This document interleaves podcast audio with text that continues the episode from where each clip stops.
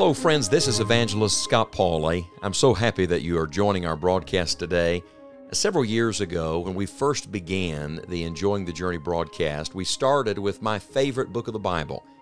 I've adopted it really as my life's study on the book of Philippians. And the theme, of course, of that great book is the joy of the Lord Jesus Christ. Uh, truly, it is the, the Bible treatise on what it means to enjoy the journey.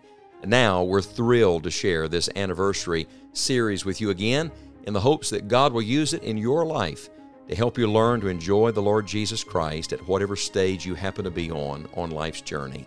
I trust that these studies from the Word of God today will refresh your spirit and renew your strength for the days ahead. God bless you as you listen.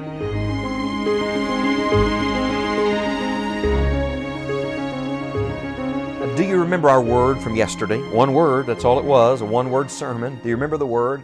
It was the word others. I wonder, have you been thinking about that word?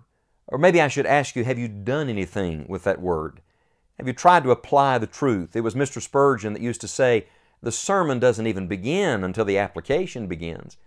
So who cares that we've studied if we do not apply? Who cares if we remember if we do nothing with it? We're just hearers and not doers. Are you willing to live your life this day like Christ did for others? Let this mind be in you, which was also in Christ Jesus. We return in our study to Philippians chapter 2, and we've learned, first of all, that others need to be evangelized. Let's begin by witnessing and sharing the gospel with others. But not only do others need to be evangelized, now we learn that others need to be esteemed.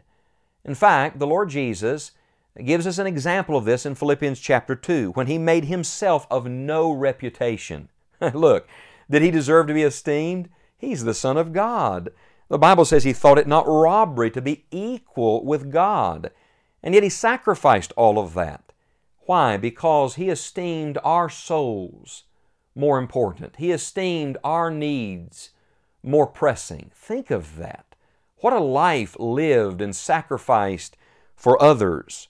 That's what the followers of Christ are to do. They're to esteem the needs of others around them.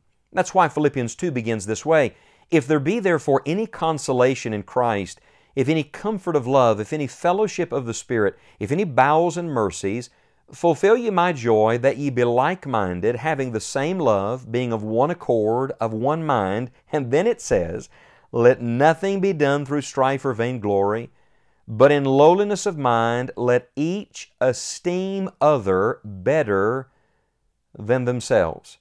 Look not every man on his own things, but every man also on the things of others. You see, one of the great temptations in our life is to think that our needs are the most important needs, that our thoughts are the right thoughts, and yet the mind of Christ is to look on the needs of others. Do you remember in Romans chapter 12? We know those first two verses so well about presenting our bodies and not being conformed to the world but if you read on to Romans 12, verse 3, the Bible says, For I say through the grace given unto me, to every man that is among you, not to think of himself more highly than he ought to think, but to think soberly, according as God hath dealt to every man the measure of faith. For as we have many members in one body, and all members have not the same office, so we, being many, are one body in Christ, and every one members one of another. What is he saying? He's saying, don't think highly of yourself, think highly of others around you. Don't imagine yourself most essential, most important. No, look at the needs of others. Think of the contribution of other people. Think what a wonderful blessing this would bring in every home if every husband, every wife, every child lived for others. Think if in a church family, what unity, what uh, what one mind and one accord would be found if every member of that body wasn't thinking about themselves. They were the essence of the Christian life. May I read a portion to you from Philippians chapter 2 later in the passage? The Bible says, Wherefore, my beloved, as ye have always obeyed, not as in my presence only, but now much more in my absence, work out your own salvation with fear and trembling. For it is God which worketh in you both to will and to do of His good pleasure. That's an amazing verse. The Bible doesn't say we're working our salvation. It says we're working out the salvation that He's worked in. God has worked in your heart and in your life. It ought to show up in the way you live every day. How should it show up? Oh, read on, verse 14. Do all things without murmurings and disputings. Can I tell you what will kill murmuring? Can I tell you what will put to death criticism and gossip? Can I tell you what will stop arguments and disputings and division? One thing esteeming others better than ourselves. And why should we want that?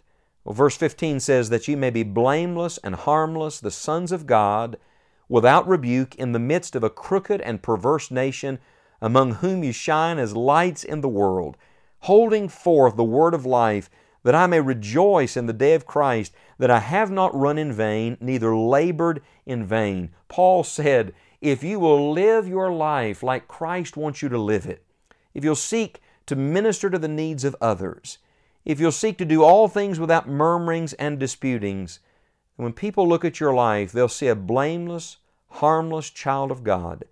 They'll see someone with such a testimony, they'll be attracted to the Christ inside of you.